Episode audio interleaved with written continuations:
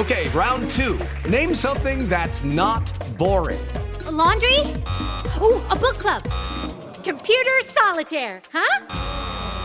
Ah, oh, sorry, we were looking for Chumba Casino.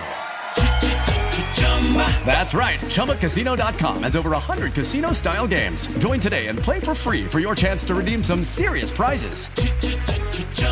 ChumbaCasino.com. No purchase necessary. Full prohibited by law. 18 plus terms and conditions apply. See website for details. 90 anos de Copa do Mundo.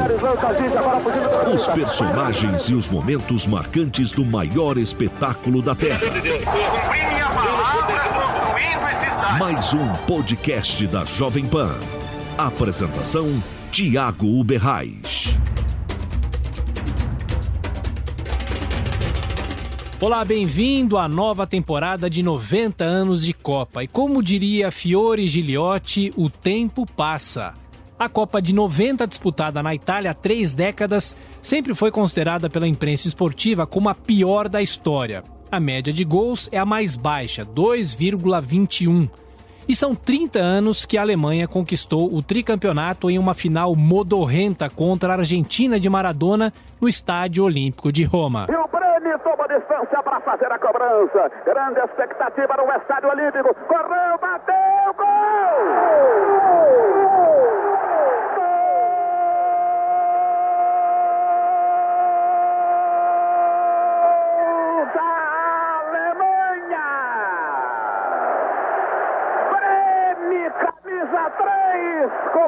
pênalti. Ele bateu de pé direito com muita categoria no canto direito, rasteirinho bem perto do poste direito de Goicocheia. Na marca de 40 minutos, segundo tempo de jogo. Preme, preme, preme, camisa 3. É o gol que pode dar o terceiro título mundial para a Alemanha. A Alemanha 1, Argentina 0, tá lá, Pega, que é sua. 1 a 0, gol de Breme em um pênalti inexistente marcado pelo árbitro mexicano Edgardo Codesal, deu título aos alemães. A equipe era treinada por Franz Beckenbauer e contava com a estrela de Lothar Matheus. Já a torcida brasileira teve de engolir a empáfia do técnico Sebastião Lazzaroni, depois da eliminação para a Argentina nas oitavas de final. Eu acho que é o futebol, né? Eles às vezes pregam a gente peças que, que nos deixam muito tristes.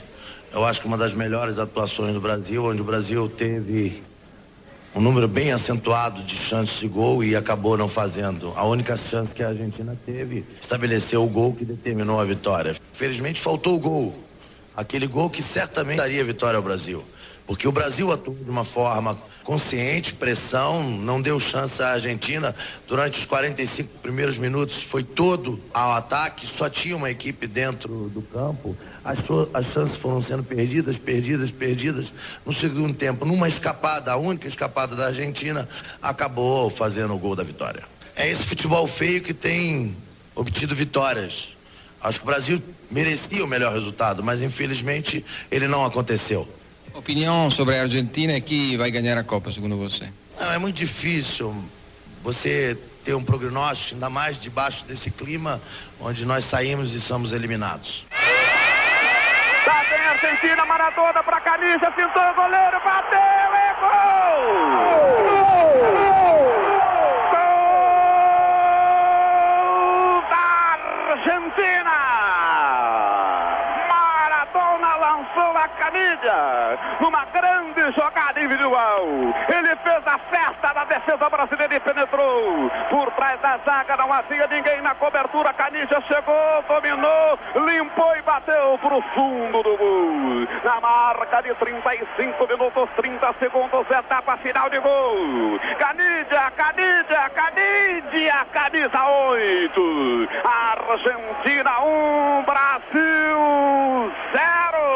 Olha, aquela seleção brasileira tinha excelentes jogadores como Careca, Miller, Alemão, o goleiro Tafarel, mas foi montada em um esquema europeu, amarrado. Faltava também união aos atletas. Os 20 anos sem um título mundial também pesavam, claro. O time nacional estreou com vitória diante da Suécia em Turim, 2 a 1. Alemão recolhe, tenta sair jogando de novo. Ele tocou o jogo para Branco. Branco tentou a finta, levou o primeiro, levou o segundo. Careca pediu, ele lançou para Careca, livre, ele o goleiro, tentou!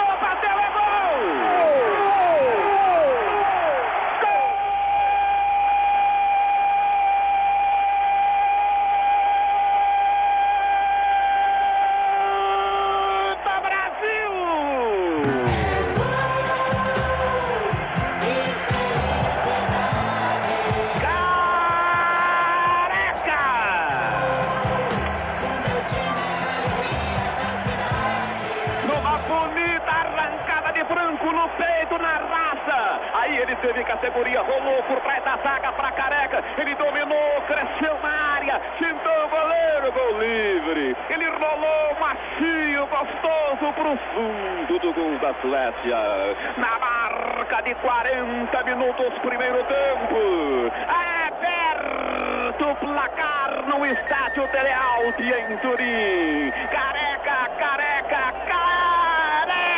Camisa 9. Brasil 1, um, Suécia 0. Alemão acompanha. Aqui por dentro, Renvaldo chegando pedindo. Ele lançou em profundidade para Miller. Careca vai a seu lado. Miller desceu. Careca chegou. Miller tocou, bateu. Careca é gol! Gol! gol! Miller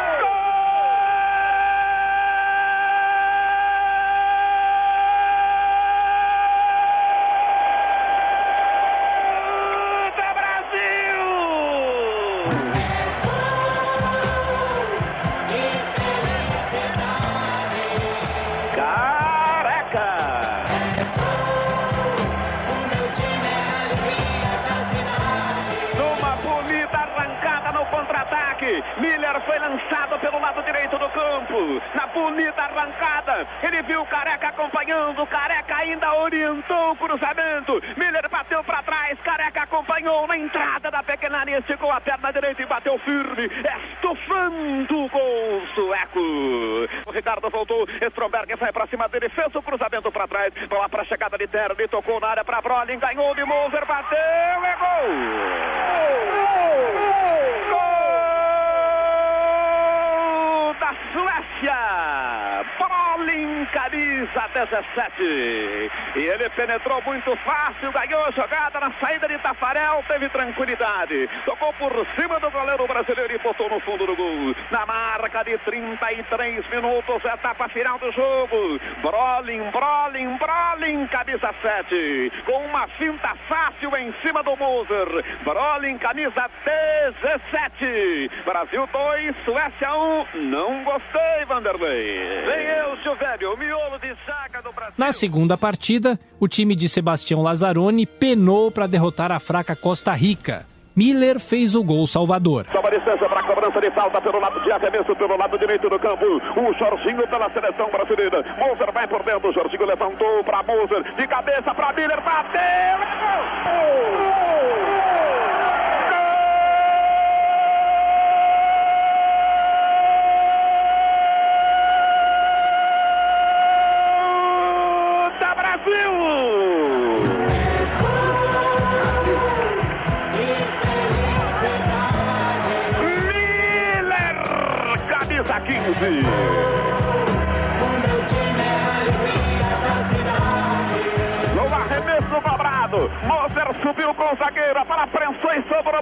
Miller. Ele bateu de perna direita. A bola ainda tocou nas costas do Marquena. Tirou completamente o goleiro com erro na jogada. E foi de mansinho, de mansinho, pro fundo do gol da Costa Rica. Custou mas veio. Antes do terceiro jogo, Miller não gostou de saber que ficaria no banco e daria lugar a Romário, se recuperava de uma fratura na perna. No entanto, o ex-jogador de São Paulo, que na época estava no Torino, entrou ao longo da partida contra a Escócia e, de novo, fez o gol salvador. Alemão pediu, Branco fez o domínio, tira o corpo para Alemão, despachou, defendeu, largou, veio Careca, vai tocar para Miller, chegou, bateu, é gol!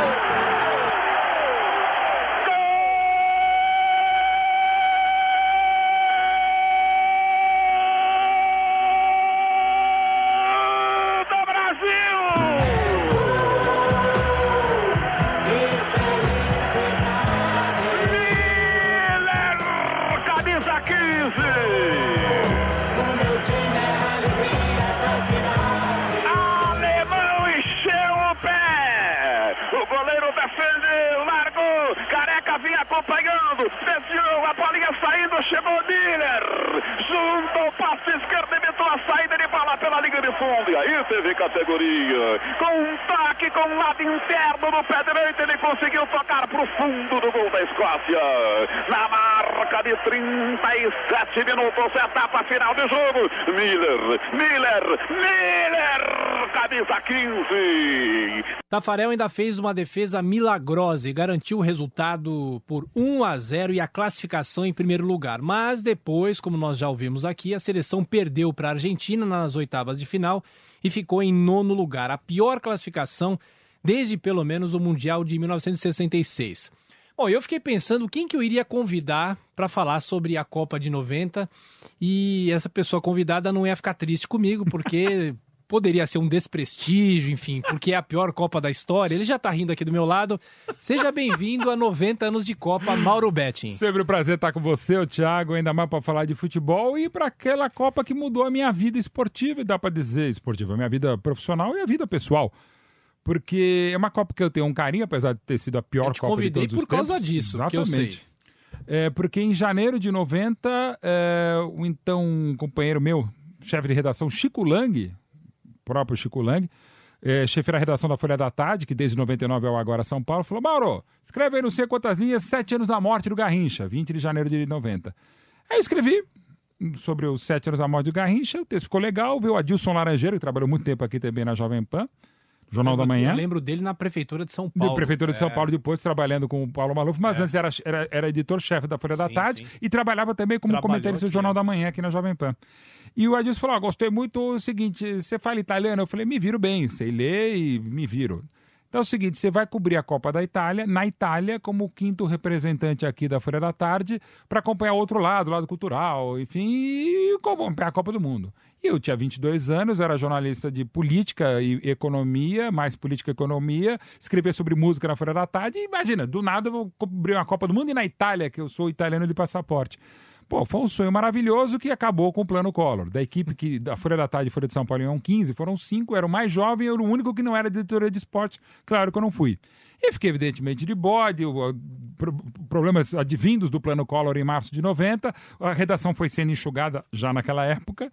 E aí chegou na antivéspera da Copa, virei com para ele o Mauro Armonte, que depois seria assessor de imprensa do Paulo Maluf. Sim. Meu chefe também falou: Ó, Hélio, era para estar na Itália, não tô, entendo. Mas, pô, me coloca na editoria de esportes da FT para eu fazer qualquer coisa. E aí, é, quando veio é, a- o- na sexta-feira a festa de inauguração, inclusive com Vapenseiro no Scala de Milão e a vitória de Camarões, gol do Amambique contra a Argentina por 1 a 0 eu chorei muito, emocionado, aquilo podia estar lá tal. E pedi para trabalhar, né? E me deram um espacinho, meia página, na época de uma coluna que já tinha nome chamada Dois Toques, para eu fazer esse outro lado da Copa. Então, Madonna acha o lateral da Tchecoslováquia um gato. Papa dorme durante Argentina e Camarões. E na época do Telex pré-internet não tinha notícia para isso. Eu tive que colocar, pegando uma crise da, da, da armação da seleção brasileira, da falta de um camisa 10. Eu fiz um, um- um rememorando da Copa de 30 para cá. E para resumir, gostaram. Falei, ah, passa a assinar no dia seguinte. Era para a coluna durar uma Copa do Mundo só. Acabou a Copa, o Chico Lang saiu do jornal, foi para a Gazeta Esportiva, viraram para mim e falaram: Você quer continuar, mesmo repórter de política, também colunista de esportes? Eu com- comecei, em um ano eu estava na Rádio Gazeta, na TV Gazeta, e há 30 anos E eu tô aí, lá. a gente sabe. E só uma coisa, você falou do, do plano Collor, né? Aquele ano de 90, foi o primeiro ano do ex-presidente Fernando Collor de Mello, com aquele plano que naufragou Zélia Cardoso de Mello. Isso. E o nosso ex-colega aqui de Jovem Pan, o Oliveira Andrade, ele Grande era, Oliveira. era narrador da TV Globo na época, o que ele xingava aqui nos bastidores do Fernando Collor, porque aconteceu a mesma coisa com ele. Ele ia para a Itália, mas teve que ficar narrando os os jogos aqui do Brasil, porque ninguém sabia o que ia acontecer, cortaram dinheiro, confiscaram a poupança. Foi né, um, se bobeasse, o dos 22 convocados, eu só 20 para não ter problema. E o próprio Oliveira Todinho teve um problema sério, se não me engano, era Tchecoslováquia. É, esse- esse- e- jogo- E, e Costa Rica, talvez. Não sei se foi 5x1 ou se foi um jogo da primeira fase. de cabeça, que ele encerrou o jogo é, antes, Encerrou o jogo antes e saiu gol ainda, É. piorar. E o Oliveira é um personagem, uma das pessoas que eu mais gosto na vida. Grande zorro, Claudemir Oliveira Andrade. E foi a Copa que teve essas coisas mesmo, assim, jogo e, e lembro também, falando de mídia, a última Copa de João Saldanha, pela TV Manchete ainda. Exatamente. E lembro desse, exatamente dessa goleada já nas oitavas. Tchecoslováquia 5, Costa Rica 1. O pergunta, acho que Paulo Stein, pergunta para ô Saldanha, e aí, o jogo, como é que é? É, tá, sei lá, tava 3 a 0 para Tchecoslováquia. Tchecoslováquia é assim. Tá ganhando, mas ela joga assim, ó. Tec, tec, tec, tec. Ele falou, pra resumir, uns 70 tecs, tecs até a voz acabando, né? Ele morreria três dias depois do final da Copa, do, do, da, da, Alemanha e Argentina lá em Roma. E, e o Saldanha já não tinha mais. Aliás, ele já foi. Ele, ele foi pra Copa para morrer. Assim, e, e É, falava. Ele foi de cadeira de roda. Foi de cadeira de roda. né?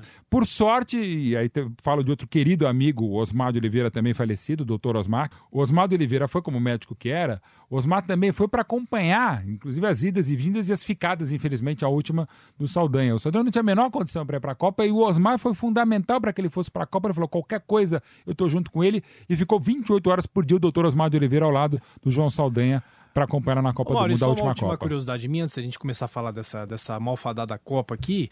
Você nunca pensou em fazer esporte? Porque o seu pai era da, da área da, Da- ele economia, começou, com- claro. é, mas ele começou como jornalista Sim. esportivo dos cinco anos, eh, fez até a placa do A gol de placa do placa do, gol, Pelé lá em isso. 61, e depois de um Palmeiras 3, Corinthians 3, que ele deu bananas para a torcida do Corinthians na tribuna de imprensa do Pacaembu, ele viu que não seria eh, o mais correto ou mais imparcial jornalista esportivo possível. Ele fez a matéria para o jornal O Esporte e logo depois assinou a própria demissão, não só do jornal O Esporte, mas do próprio jornalista esportivo.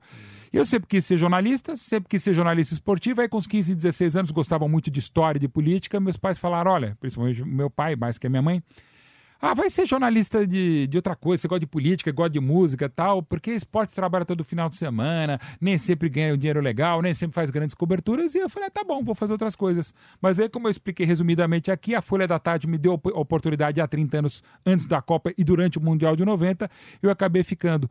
Mas, é, e- e indo contra a minha mãe, porque a minha mãe falou, olha, Mauro, já vi que você vai ser jornalista, você fez direito, mas um direito torto lá na USP, então, já que você vai ser jornalista, só me faça uma coisa, não seja jornalista esportivo. E como eu sou um filho desnaturado, é o que eu sou há 30 anos. E o que esse advogado pensa da Copa de 90? Ah, essa não tem defesa. Não tem defesa, né? Thiago, não No tem tribunal ela perderia, Cara, seria condenada, né? Total. A pior média de gols da história. Sim, 2 e 21. alguma Hum, coisa bom, assim. pior. É, qualidade dos jogos horríveis, Péssimo. jogos de sono. A Argentina nem sabe como é que chegou a mais uma final de Copa do Mundo. Ela chegou como terceira colocada do grupo. Aí foi ganhando só nos, praticamente só nos pênaltis. é, com um goleiro que era o reserva, o Goicoechea.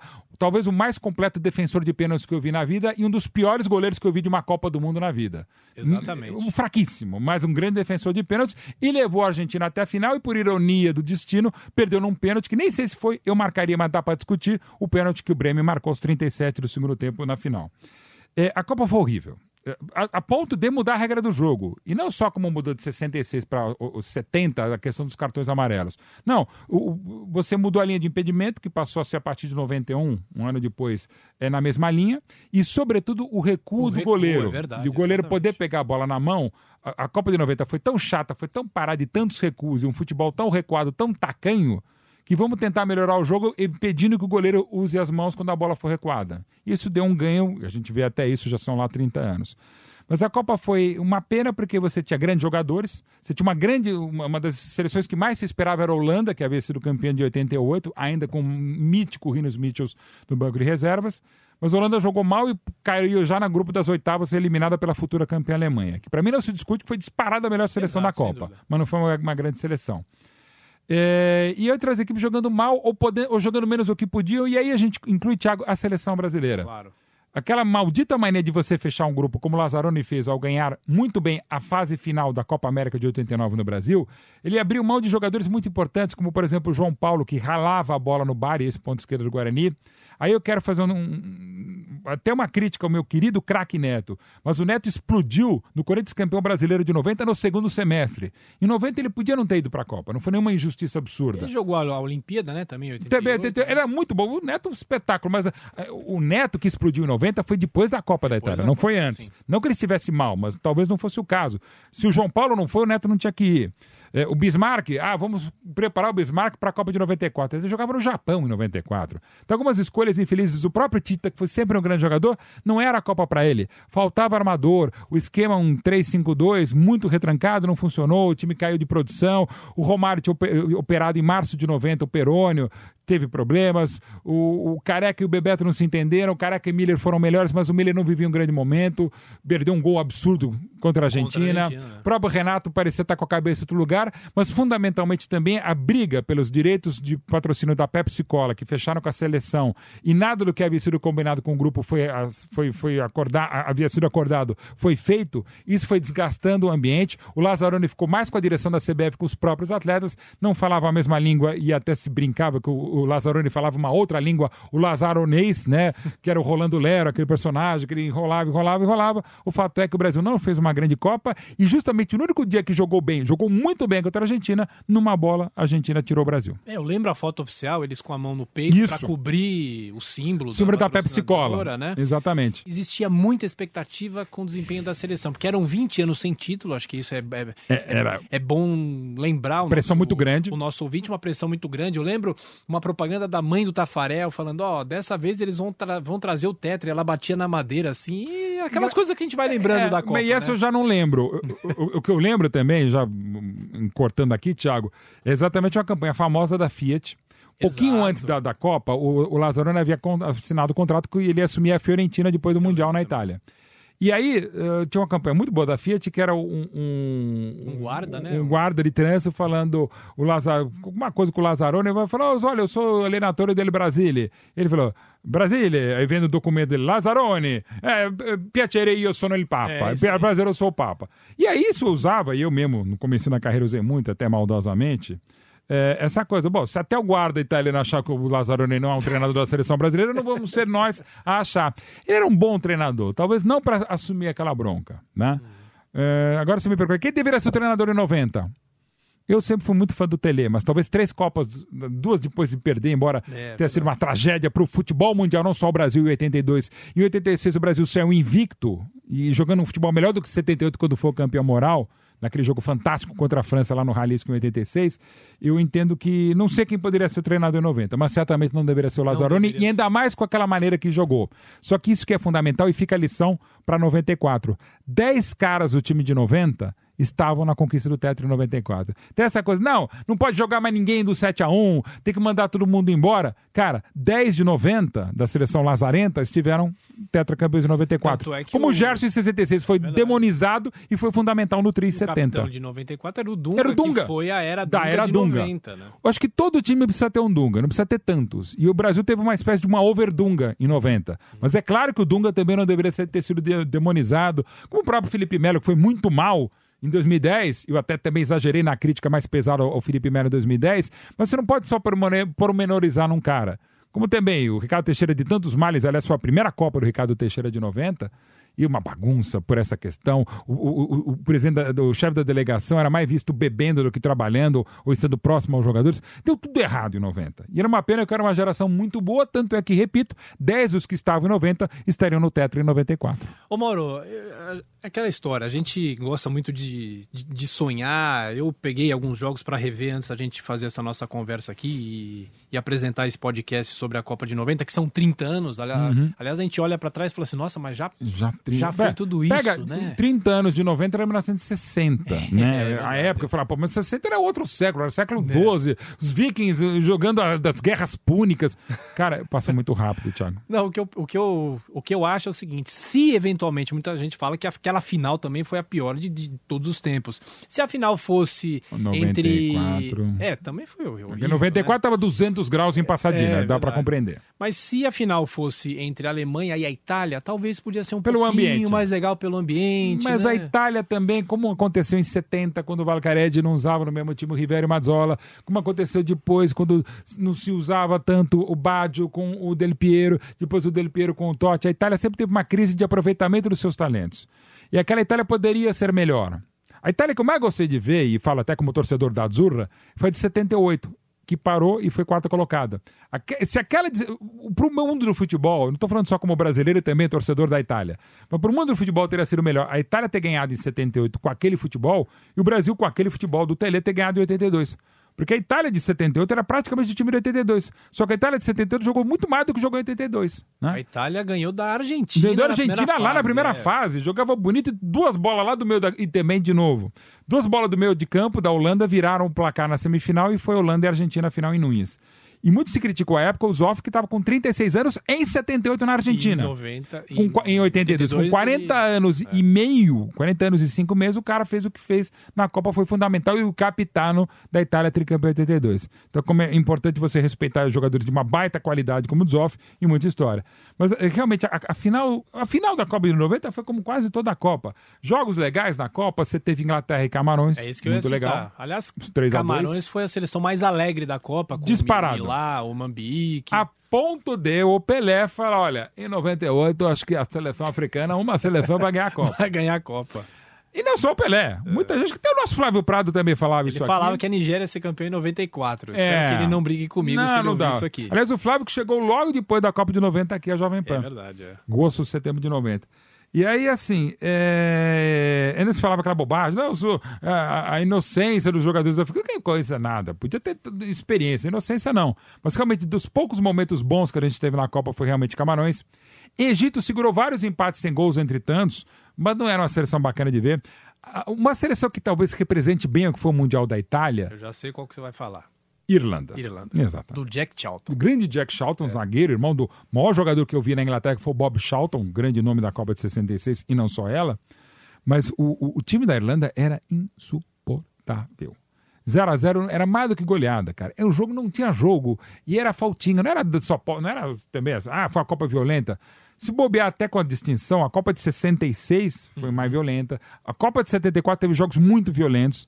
Mas já com o uso de amarelo e vermelho, com uma evolução no, no cumprimento da regra do jogo, a Irlanda era um antijogo total. Era feio pra caramba de ver. É, é o que pior, melhor representa o Mundial de 90, é sem dúvida a seleção da Irlanda, que foi longe, só parou diante da seleção É, italiana. a Irlanda chega às quartas de final, perde pra, perde pra Itália, sem ter vencido um, Um jogo. jogo, só no empate. Isso é um absurdo, né? A própria Argentina, cara, era nos pênaltis. Ela chegou como terceira colocada do grupo, a gente já falou, e chegava na base. A Argentina jogava para os pênaltis. Jogou assim a semifinal de Nápoles, naquele esquema, naquela sacada genial, mais uma do Maradona, de jogar Itália contra Nápoles e tal, região do sul do país e tal. E claramente levou, como eu já disse aqui, levou a, a final, tentou levar a final para os pênaltis, que era o único jeito do time jogar. E não se pode cobrar mais o Maradona, que já não estava no auge da fama, estava um pouquinho acima do peso, nem tanto como estaria logo depois, e estava com uma bola no tornozelo. Quando ele acaba com o Brasil nas oitavas em Turim, a jogada é mais genial ainda no Maradona, que dá o, o, o gol pro Ganidia, porque ele já tá com a bola no tornozelo. Não tinha a menor condição de fazer o que ele fez, mas tão gênio era o Maradona que ele conseguia superar até essa questão física, essa questão, digamos, clínica. Ô, Mauro, a gente já vai caminhando aqui para a reta final. A Argentina também chegou aos trancos e barrancos e a FIFA não reviu para 1994 a questão do número de, de países participantes. Uhum. Isso só em 98 foram os 32, Exato. antes eram 24. E aí tinha aquela história da repescagem dos quatro melhores terceiros colocados. Isso. E essa fórmula fazia com que times que nunca tinham vencido um jogo fossem para as oitavas, quartas de final. Isso daí. Muita gente critica as 32 seleções, Eu mas muito. eu acho que é melhor, porque só os dois Por um la- de cada grupo saem, né? Vão, vão, pra- vão para pra, É o lado pra fase positivo, seguinte, é. exatamente, Thiago. O positivo das 32 seleções é que os dois melhores vão. O lado negativo é que são 32 seleções. Imagina então quando tiver 48, mas deixa isso É. Nossa, pra frente. espero que não pra trás. tenha, né? Exato. Que não tenha mais planeta, pronto, pra ter a Copa, pronto. Porque 48 não dá. É a Copa São Paulo de futebol júnior mundial. Enfim. Copa do Brasil, sei É. lá, primeira fase. É, tá- você tá falando que você não tem copinha nem mundial. Não, não é isso, gente. Segue o jogo, eu tô falando de Copa do Mundo da Itália de 90. E aí o que acontece? Perdão. É, você realmente tem essa, essa. Claro que é uma Argentina que era campeã do mundo quando começou a Copa 86, tinha jogadores importantes, o mesmo comando técnico do Bilardo, que eu discuto muito, mas enfim, tem que respeitar. A Argentina foi campeã em 86, você pode até dizer que a Argentina ganhou em 78, ainda que daquele jeito, e a pessoa física do Maradona ganhou em 86. Então a Argentina tem um título, o Maradona tem outro. Mas tem inegáveis méritos, ou tem que se respeitar o trabalho do Bilardo, porque a Argentina foi e aos, trancos, aos tangos e barrancos e tamancos, foi chegando até a final de Roma. Mas é, era um futebol feio. Era um futebol... O Brasil era mais time que a Argentina. Já havia sido na Copa América aqui no Brasil. E foi na Copa e foi muito mais no jogo, mas perdeu. Acontece no futebol, em Copa do Mundo acontece um pouco mais. Mas a Copa como um todo foi ruim. A Holanda que se esperava foi mal. A Alemanha mereceu a competição. O Lothar, até o Matheus, que eu respeito muito, mas não admiro, não consigo chamar de craque. E aliás, ele foi o primeiro a ganhar o um, um, melhor do mundo da premiação da FIFA, que começou em 91, até por conta do rescaldo, digamos assim, da campanha na Itália em 90. Mas o Matheus não era um craque, cara. Era um ótimo jogador, jogando um pouco mais à frente, né? Ele tem uma história até muito bacana, foi o jogador que mais jogou partidas de Copa do Mundo durante muito tempo. E, e, e o Matheus, ele, na Copa de 86, ele praticamente era um dos caras que marcava o Maradona. E quatro anos depois era o cara que tinha que ser marcado, porque era o jogador mais desequilibrante da Alemanha, do técnico Franz Beckenbauer, que também é muito bacana, né? É, um Beckenbauer ser um treinador campeão do mundo, como eu já havia sido vice no México de 86, um dos maiores jogadores de todos os tempos, o Beckenbauer. Mas fora isso. Que repetiu o Zagallo, né? O como, próprio Zagallo. como jogador e torcedor, né? O Zagallo tem mais títulos como jogador. Como jogador, mas enfim, mas o Beckenbauer como um jogador estupendo. O Beckenbauer, para mim, é o maior jogador da Alemanha. O Zagallo é fundamental, mas não é o maior jogador do Brasil. O que também não é demérito do bom país. Tem Pelé, Garrincha e tanta gente. Mas o Beckenbauer é um monstro, né? E, e duas Copas do Mundo, um vice e, e um título mundial. Mas assim, a Copa realmente é para se esquecer, e uma pena que uma Copa na Itália. Aí É, você pode falar. Europa, o calor, Europa, maravilhoso, o ambiente. é O primeiro dos três shows dos tenores, né? E o mais bacana nas termas de Caracala, até porque era inusitado, né? Depois 94 foi, não lembro onde é que foi, foi Los Angeles, mas não sei exatamente se foi no Coliseu. E 98 ali aos pés da Torre Eiffel na Copa de 98. Então isso tudo teve de maravilhoso, que é a Itália, e eu ser suspeito por ser também italiano, torcedor do Palestra Itália e tal. Mas para uma Copa na Itália, ficou devendo muito futebol. É, e a, muito, e a muito. Copa na Itália, a primeira tinha sido em 34, 38, né? é, perdão, 34, 34, ele na França, foi na claro. França. E, e, e- e sob, evidentemente, uh, a sombra nefasta do no fascismo. Não vou dizer, estou dizendo que a Itália só ganhou a Copa de 34 que sediou porque era o fascismo, mas há uma pressão. E, e- e também para elogiar a equipe do Vitório Pozzo, ela foi bicampeã em 38, já era fascismo, jogou uma, um, um jogo inteiro com uniforme de camisa camisa preta, fascista, mas a Itália foi bicampeã, então não foi só o fascismo que levou a Itália do Meazza, do Piola a serem cam- do- os primeiros bicampeões mundiais em 34 e 38. É uma pena que realmente era um grande momento do futebol italiano, de clubes também. Você tinha o Mega Milan do Arrigo Sacchi, você tinha o, o, o Napoli com Maradona e com o nosso Careca. Então foi uma pena. E já é uma coisa, até pegando 30 anos depois, se discutia muito época. Não, não pode ter, porque foi a primeira vez numa Copa que tinham mais jogadores brasileiros que atuavam fora, os estrangeiros do que dentro. É verdade, bem né? lembrado. E ah, o Brasil também não jogou bem, foi só o nono colocado em 90 porque tinha muitos estrangeiros. Gente, já tinha que convocar a base de fora. Né? Não, eles não tinham, eh, não estavam nem aí para o Brasil. É o que acontece, era uma realidade já. Você tinha que ter mais gente de fora, mas que infelizmente o time não rolou. Mauro, 30 anos depois, só pra gente fechar, memória afetiva daquela Copa. O que que te vem na É, cabeça? Me vem o, profissionalmente é, o fato de eu ter, poderia ter estado lá, mas começou minha carreira no esporte, né? É, afetiva vem de poder ainda estar com meus pais e amigos comemorando as vitórias e muito pé da vida com a derrota. Eu estava na redação da Folha da Tarde, eu fiquei uns 15 minutos para começar a escrever a coluna que eu me perdi na falta de equilíbrio, até porque achei que ia ser a última coluna da minha vida. Porque a- o, o jornal tinha 16 páginas só de esporte, passou até 8 a cobertura, porque o Brasil estava fora já nas oitavas. Imaginei que a minha coluna ia sair. Falei, não, fica aí até o final.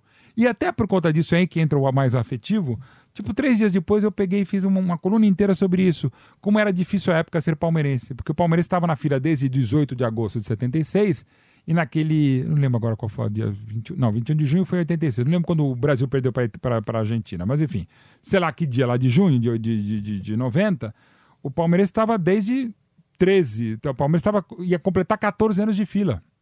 Era a maior fila. E aí eu fazia uma comparação com o maior rival, o Corinthians. Porque o Corinthians, quando ficou 22 anos, lá do 5 de fevereiro de, set- de 55, o, o quarto 13 de centenário, de até 13 de outubro de 77, foram 22 anos e 9 meses. Só que nesses 22 anos e 9 meses, o Corinthians, o corintiano berrou, é campeão, não se usava o termo é campeão, mas berrou campeão em 58. Berrou em 24 de 62. junho, 24 de junho, Brasil e- Obrigado. e- Então, quer dizer, ia dar 14 anos de fila do Palmeiras. O corintiano ficou de fila 8 anos, que foi a final de- do Chile de 62 do Brasil bicampeão, até o 21 de junho de 70 o tricampeonato, é que ele ficou sem berrar campeão uma vez. O Palmeiras não. O Palmeiras sofria porque ele não era campeão desde 76 e o Brasil também não. E aí que eu entendo uma coisa, nesse aspecto a fila do Palmeiras é um pouco mais sofrida que a do corintiano, porque a gente ficou sem berrar, a gente Palmeiras ficou sem berrar 16 anos, até ganhar o 12 de junho de 93, a gente berrou. Quando de 76 a 93, sem berrar nada. O corintiano de 55, de- a decisão do Paulista, até 77, berrou três vezes que era campeão mundial. Então, a fila do Palmeiras, por esse aspecto, é mais pesada. Então, eu senti muito a derrota de 90, embora aquele time me irritasse bastante como torcedor e como um proto-jornalista esportivo à época, porque eu falei, caramba, quando é que a gente vai ganhar? Que era uma Copa ganhável para a seleção brasileira claro. pela camisa e pela qualidade dos jogadores. E o pior é que se o Brasil não ganhar em 2022, vai igualar a fila 70-94, né? Vai igualar, mas é interessante. cinco Copas, né? E aí, de novo, como é uma percepção da a gente vai mudando, não estou dizendo que para melhor a gente vai mudando, mas é interessante. Para mim, talvez pode ter o caso do Palmeiras não estar tá em tantas filas e tal agora, para mim, e, e como o tempo passa mais rápido, aqueles 24 anos foram muito mais sofridos do que tem sido agora mas muito mais. E derrotas dolorosas. Derrotas, né? e olha, derrotas muito dolorosas. E, algumas derrotas, por exemplo, cachapantes como 7 a 1 dolorosas, envergonhadas, mas, por exemplo, derrotas para nós de peito erguido. A capa do Jornal da Tarde, no 6 de julho de 82, pós 5 de julho. O filho do Vilela lá com o peito erguido. Era a sensação que a gente Manente, tinha. Né? Do, do, do Reginaldo Manente, né? Do JT. A, a, a, era o orgulho ferido nosso. A gente perdeu para a Itália, mas temos peito erguido. Perdeu 7 horas, a gente perdeu a compostura, perdeu tudo, queria que o time fosse pro inferno, o país inteiro fosse pro inferno. Então, assim, para mim foi muito mais sofrido, está sendo, até porque a gente não está ganhando desde 2002, muito mais sofrido do que foi de, de 70, que comecei a, a, a acompanhar o futebol, que eu lembro de 72 para cá, de 70 para 94, para mim duraram 15 séculos. O que a gente está vivendo agora desde 2002, para mim duraram 15 minutos. Ô Mauro, foi uma honra mais uma vez você participar aqui do 90 anos de Copa. Obrigado, como sempre, pela sua lembrança, pela sua astúcia de lembrar as coisas de forma rápida. Obrigado, viu, Imagina, e a gente só consegue lembrar e só vive de passada quem tem história não é museu, quando a gente faz esse trabalho e, e, e, e reafirma aqui o que você está fazendo para a história do futebol é admirável. Não só na Jovem Pan, em livros também. Parabéns, mais do que parabéns, muito obrigado, Thiago Berrache. Obrigado, Mauro. Bom, e você que acompanha 90 anos de Copa, não perca o nosso próximo episódio. Até lá. 90 anos de Copa do Mundo. Os personagens e os momentos marcantes do maior espetáculo da Terra. Mais um podcast da Jovem Pan. Apresentação: Tiago Uberrais.